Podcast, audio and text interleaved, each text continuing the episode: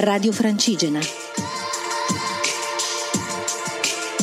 Una via antica verso un nuovo mondo.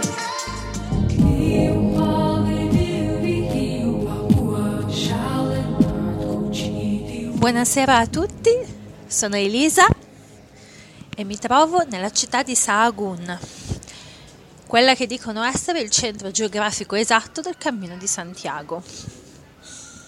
È una città in mezzo alle mesetas spagnole. Ho camminato oggi per raggiungerla, sempre in mezzo a questi paesaggi vuoti, eh, gialli e azzurri e verdi vuoti, paesaggi che lavorano tanto a livello mentale, a meno. Personalmente sono paesaggi molto mentali per me, mi aiutano a sgomberare completamente la mente, a stare un po' nel vuoto e vedere che cosa succede. Oggi nella città di Sahagún c'è la festa del paese con corrida annessa, quindi c'è abbastanza confusione in giro chi conosce la Spagna sa come sono le feste spagnole, quindi sa il livello di confusione che c'è in giro. E ovviamente la festa durerà tutta la notte e non sono andata a vedere la corrida.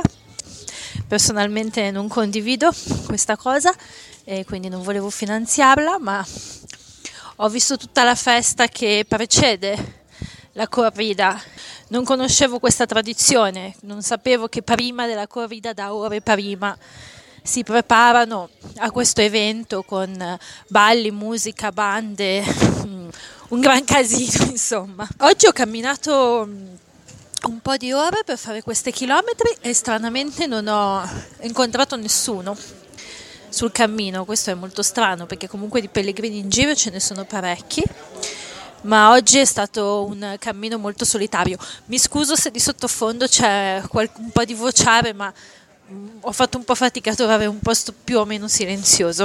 Ho attraversato alcuni piccoli paesini oggi nelle mesetas, quindi contrariamente da ieri c'erano dei piccoli centri abitati.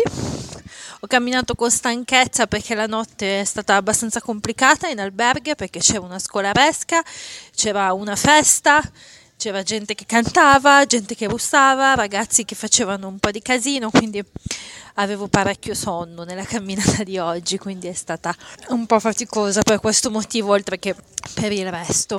La, il clima è buono, nel senso che non fa caldo, si sta molto bene, quindi ripeto, continua a esserci un ottimo clima per attraversare le mesetas. In qualche modo in questi giorni sento che sto entrando nell'ultima fase del mio viaggio, negli ultimi giorni, nelle ultime due o tre settimane, che dopo 111 giorni, quanti sono? Insomma, 20-25 giorni sono tanti, ma li vedo come la fase conclusiva e questo mi crea diverse emozioni contrastanti molto molto contrastanti tra di loro e di diverso tipo, quindi vediamo cosa succede.